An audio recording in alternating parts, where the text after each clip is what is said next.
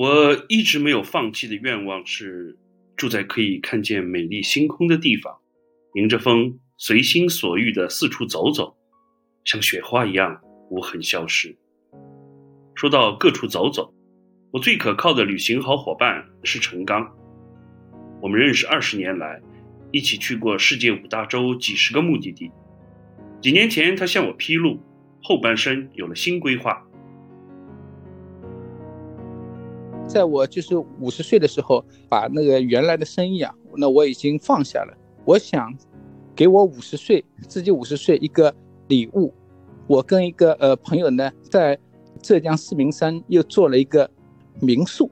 我是想按照对这么多年旅行以来的感悟跟要求，然后来做了这个民宿。我想做一个平台啊，可以邀请这个我们那么多年来的一起玩过的那些朋友车友，因为我兴趣爱好比较多，它会是一个大家很喜爱来的地方。那作为一个热爱旅游的人，我又回到了就我的初心，很感谢啊，就是感谢生活给我的给予，对吧？那我就觉得我现在能够又做回就是我喜欢的工作啊，开一个民宿，对吧？每天在山里面喝茶啊，能够跟那个叫喜爱旅行的对生活有追求的那些朋友一起来，大家聊天，大家一起喝点酒啊，大家去徒步啊，去登山啊。那我就觉得这是我人生下半场开始。这段诚挚的发言与网上的一段俏皮话形成了奇异的呼应。与文艺青年的归宿最后是开咖啡馆或者花店，男文艺青年的归宿是开饭馆。如果夫妻双方都是文艺青年，最后肯定会开民宿，把不是文艺青年时赚的钱都赔光。女愤青一般会去一趟西藏，然后在丽江落脚。男愤青比较复杂一些，先是迷上功夫茶，然后是盘珠子，最后是修行。如果男女愤青成为夫妻，那他们最后一定会成为旅游自媒体。陈刚选择开民宿而不是做旅游自媒体，是否彰显了文艺青年的特质？同时我又想到，许多文青会经营民宿，但开民宿的未必都是文青，完全可能是看好这门生意的前景。钟平对这个话题有发言权，作为在商场打滚多年的雅皮士，他对民宿行业做出了精辟的分析。为什么这么多热钱市场上面的资金涌进去这个赛道，还是有这个需求？所以总结就是 location 供求关系，你的运营，还有包括一些你自己的是不是能够差异化的一个 IP， 这都是很重要的。那你谈到这4个很重要的民宿的成功要素啊，你觉得我们朋友陈刚都具备了吗？我觉得陈刚民宿从设计各方面都没有什么太大问题了，他还不需要说真的是去过多去看其他更多的一些东西，但更细的账可能要去找个时间具体跟他聊一下。行，那我们下次一起去现场实地考察一下，现场去来采访一下陈刚。好嘞。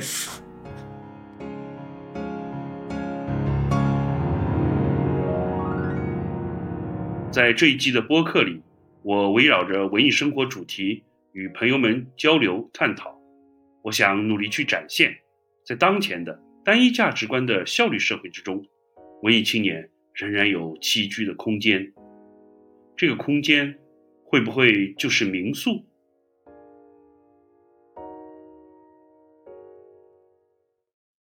我和朋友们动身前往浙江余姚，想看看陈刚在四明山中究竟打造出了怎样的空间？金冠村距余姚城区约10公里，由3个村落合并而成，依山而建，沿溪而居，西村相融，西山相映。村子里有卵石路和石砌墙，木结构房屋依坡石级而建，延续清代风格，样式古朴。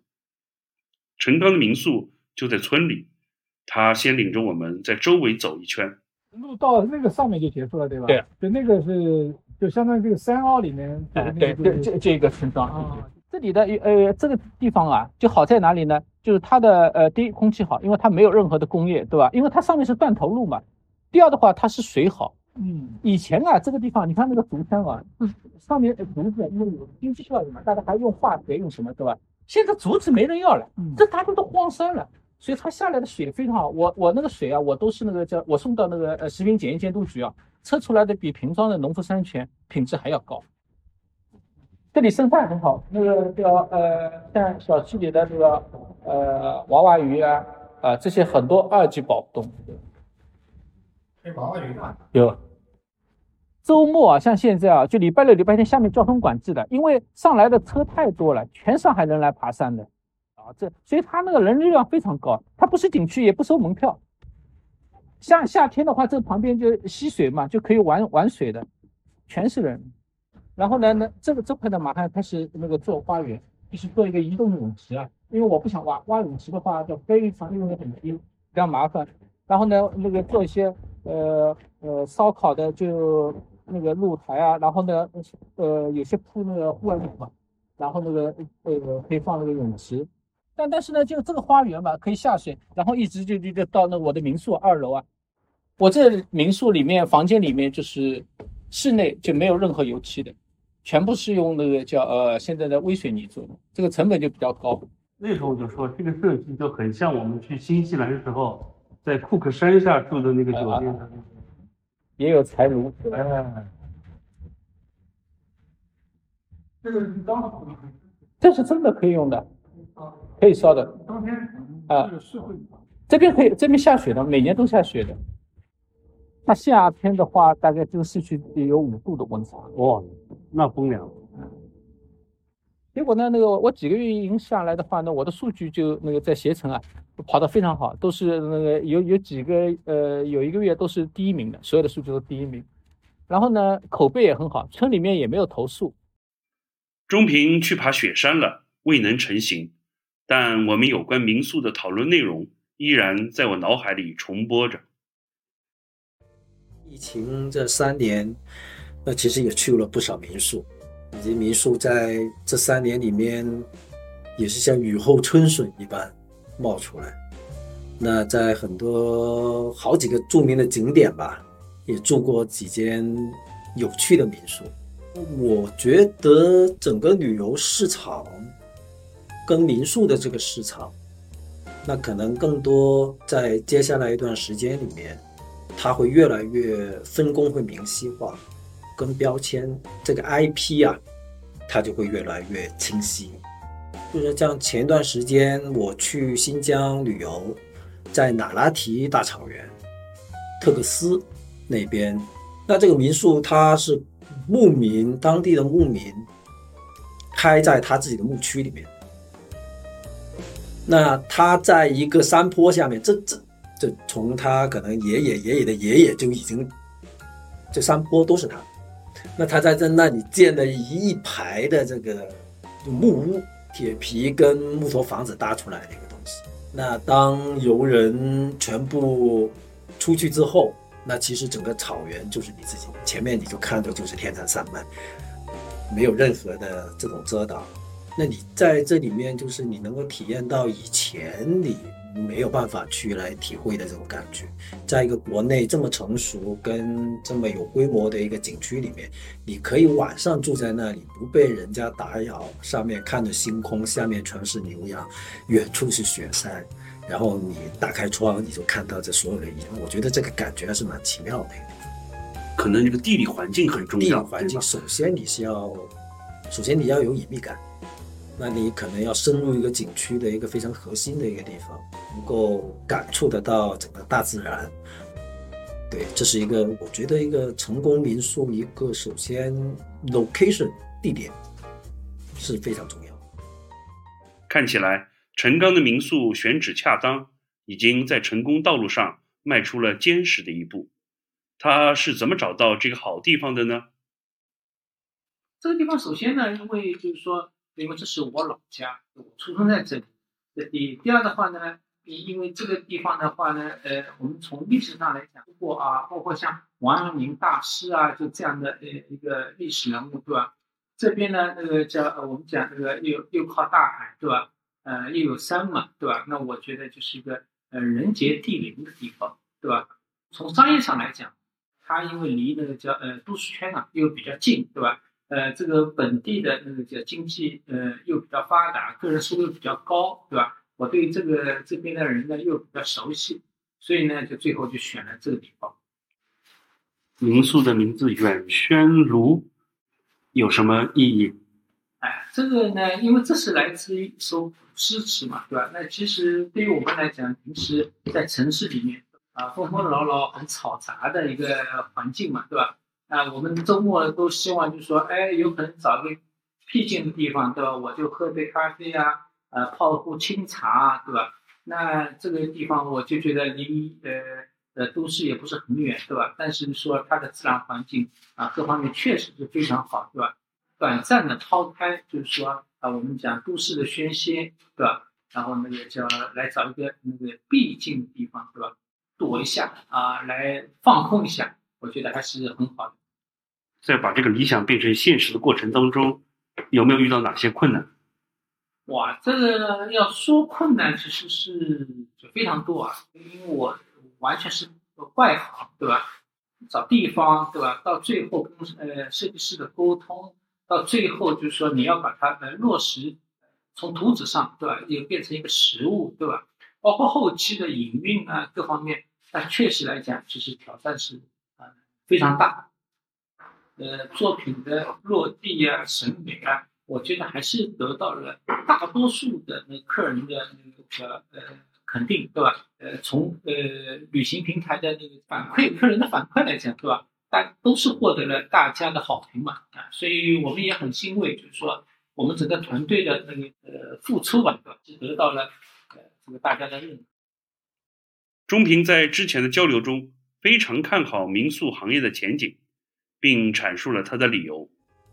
其实你能看得到这个旅游市场是非常蓬勃发展，这个市场为什么那么蓬勃发展跟需求量那么大，这么大的一个空间，那除了整个消费者的一个审美，那可能不满足于说只是住酒店这么传统的这么冷冰冰的这样的一个东西，那更多还是希望从一些小众的地方，小众的体验，独特的感受。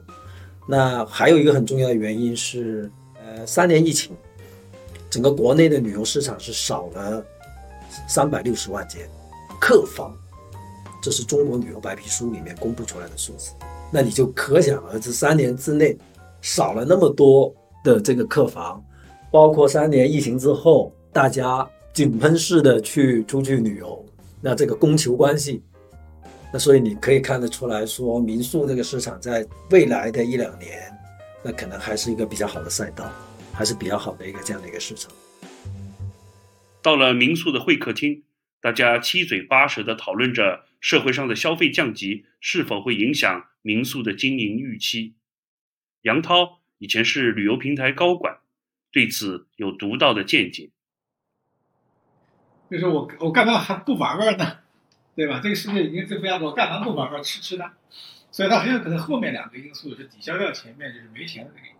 但这个能持续多少时间呢？就要看就是这个。钱的这个抵消作用啊，就是这个钱的下降，如果下降它就足够多，你真正就享受的这些，它不会降低这个东西。当然原来有一些人他原来就是说他想够一够，哎，让他奢侈一把，我说的俗点就是装逼式购买的就少了。那个从上文课上来看也很明显，就比如说你看了很好吃，我们说比如说定义成。大70万或100万是那个，比如说50岁或60岁朝上的人听到这个，他可能也很欣赏这个建筑的这个外观啊，觉得设计很好。那停下来问问价格，1000万以上不来说。但你看开一个新能源车，或者新势力的这种车，或者你30-40万的，或者是这种年轻人，一看就30岁到40岁，他停下来他会住。他根本不在乎说你1000块钱，他觉得很便宜。真的就是接触到了很大一批客人，这其实来自于信心嘛。年轻人对将来是有期望的，所以他认为这个我以后还是会更好的嘛，对吧？有现金流，有怎么样？所以对他来讲，他愿意消费嘛。因为开100万车的老年人来讲，好的，他觉得啊，我也住过，对吧？啊，对。但对他呢，对吧？我后面就有可能就已经退休了，对吧？我没有那么多现金流收入，对吧？这个门开进来啊，就我都很清楚了，对吧？哪些是我的目标客户，哪些不是我目标客户，对吧？很清楚了。要在激烈的竞争中脱颖而出，钟平一再强调，民宿一定得有自己的特色才行。江浙这一带会更加有代表性嘛？有很多这样的一个民宿，它虽然房间比较少，会有更多的一些设计感。那它的规模也不大，整个空间的设计跟建筑外观的设计上面可能会更加 fancy， 更加贴合现在年轻人的一个审美跟潮流。外观内部的装修上面，它会下很多就传统意义上几个不同的地方，花了大量的心思在内部空间上面的一个搭配嘛。非常重要的一个点就是你自己还是要 IP 化，还是要风格化。在江浙一带已经有很多了，大乐之野啊，什么过云山居啊，它会纷纷去来开这样的一个连锁性的这样的一个民宿。小毛是陈刚在经营中依赖的伙伴，他分享了自己的创业思路。是我想做一个民宿，然后呢，我们是比较契合的，我是在旅途中认识，而且出去旅行过好多次，我们觉得是理念所有东西都是一样的。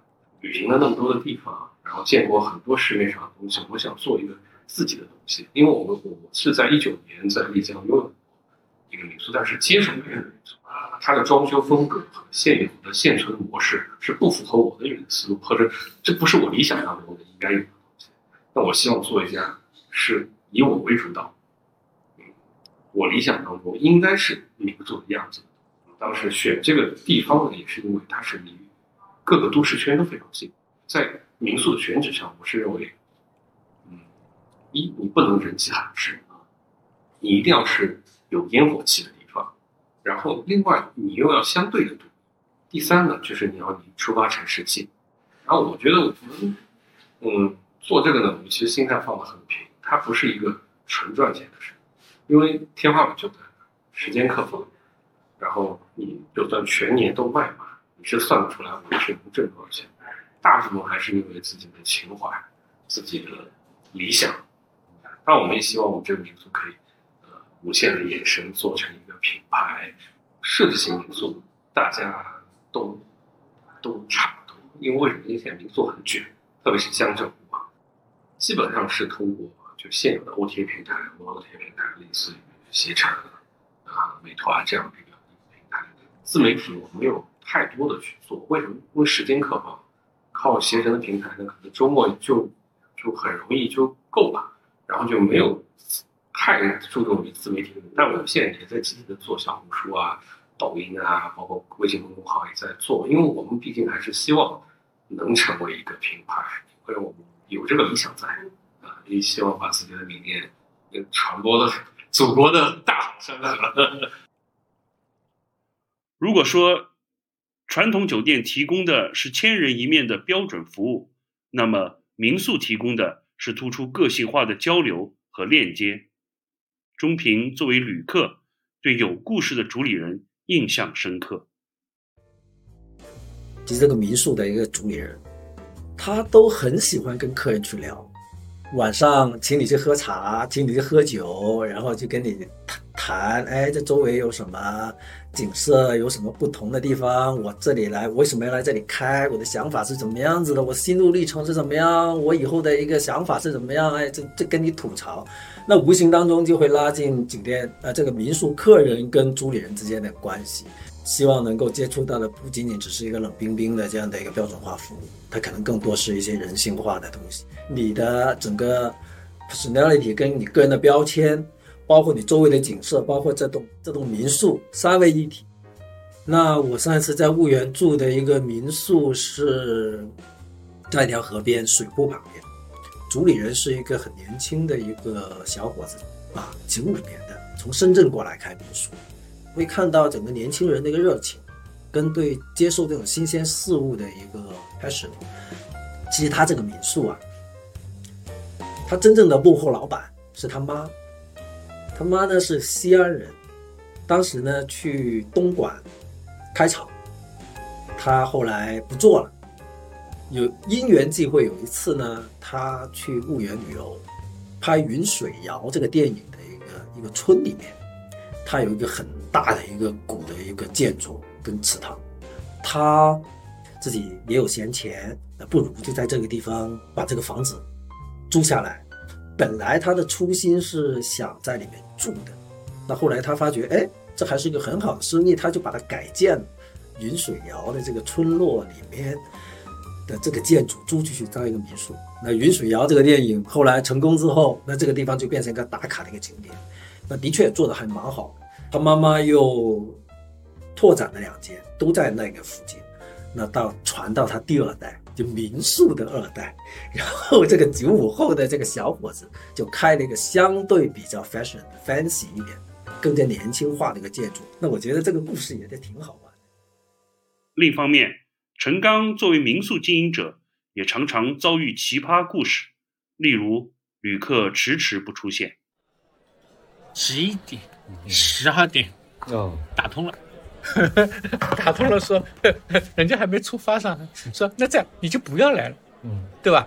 说这样你要来的话嘛，那你要来那你就去找个5星酒店，对吧？那我们这里都要下班了嘛，对吧？不行，人家一定要来住。那你服务型行业嘛，对吧？所以那天他很辛苦，就等到2点多，然后人家看了别个上午4个人真来了。关键是人家早上8点钟就走了哪里都没去啊。你能理解吗？早饭送房间，对吧？早上送房间，吃完早饭上车就走。我们喝着啤酒继续聊天，一直到深夜。我能听到昆虫的鸣叫，不时吹来的山风，溪水的潺潺流动，甚至是什么都没有的沉默。我觉得做个民宿从物质收获上是这么多，还有一个，我就觉得从这个精神收获上来讲，对吧？那我就觉得我自己就有那个地方。最主要，我认为你就找了件事儿。对，没脱离社会的。对，我觉得这件事其实前面要大，有个事儿干你。那等就客户积累到一定的话，因为这个客户群很多人那个还是要委托我们去买那个这边的土特产之类的，对吧？卖农产品的话，其实这个对当地人来讲，其实。这个双赢的嘛，对吧？农民他也有那个收获嘛，对吧？对城市的客人来讲，对他来讲，他也找到了他喜欢的东西。在那个村领导、街道领导来大家都认为啊，那个陈总你是那个余姚人，对吧？你早就出去啊，那你现在就从城市回来，对吧？这个叫回报家乡，对吧？啊，这个做点情怀，对吧？啊，因为我们也不认为就这个10个房间的民宿就能够赚钱，对吧？我说是，这个肯定不赚钱。这个东西呢，还有一点就是我跟别人不一样，就是说，因为如果没有那个叫合伙人养套，我也不会做这个事情，因为那你就自己就彻底把自己套牢这个在这里的。我其实就只是做一个纯粹的投资人啊，那我也希望就来这边住住嘛，对吧？那我想来就来，对吧？那有的时候他不在，那我就来顶几天班嘛，对吧？每天接待客人啊，就像开盲盒一样，对吧？哇，今天来的客人有的时候聊起来挺有意思的，对吧？我民宿90%的客人都是上海人，我小区很多邻居都来过，那我就觉得就是这个还是蛮开心的吧，对吧？到这岁数，单纯为钱去做就没劲。单纯为钱，我说我还可以守着原来的货代公司，对吧？进入民宿以后呢，我就觉得就是说，一半是都市人啊，我觉得一半是这山野人。我们有的时候啊，你想啊放松啊或者怎么样，就是说我们讲身份的切换嘛，对吧？因为我们在都市当然就是说我们有我们的那个社交属性啊，你在那个民宿在山野的这个地方，对吧？那我就觉得你就是我们讲就坦荡荡啊，我们讲就是说你就还原你的本色嘛，对吧？你也无需戴面具跟人交往，对吧？每次回到那个民宿啊，我就觉得就很放松啊，你喝一杯茶，你就很心定。我就觉得在城市里面就真的就不一样的地方，在星巴克喝一杯咖啡，感觉体验完全不一样。我抬头仰望天空。有夜航的飞机留下的光痕，此外就是漆黑的背景上的点点星光。我想起了梵高的名画《星空》。Swirling clouds in violet haze reflect in Vincent's eyes of China blue。 我突然想到，古代中国人在天空中划分了28星宿，作为量度日月五星位置和运动的标志。星宿的宿和民宿的宿是同一个汉字，这并不是巧合。民宿是人类休憩的场所，而星宿是星星休憩的场所，休憩的场所也可以成为归宿。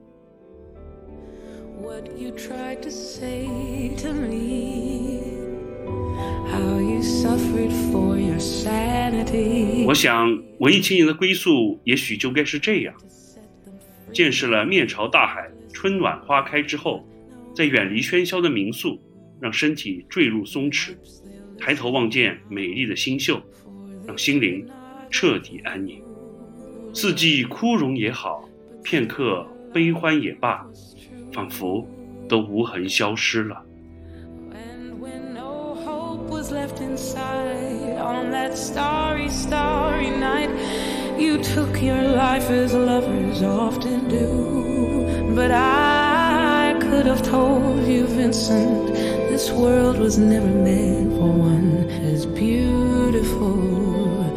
As you, starry, starry night, portraits hung in empty halls, frameless heads on nameless walls.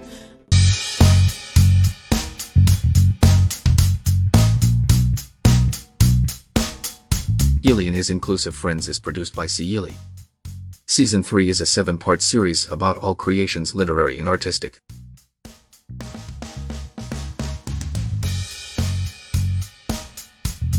In the final episode, Yili welcomes David Chen, boutique hotel owner, and his business partner, Mao Chi-Heng, with Freeman Chang, hipster. Special appearance by Young Tao, entrepreneur.Theme music, Violet in a Dream, is composed by Terry Kin Sung. Starry, Starry Night, by Lion Lahabas.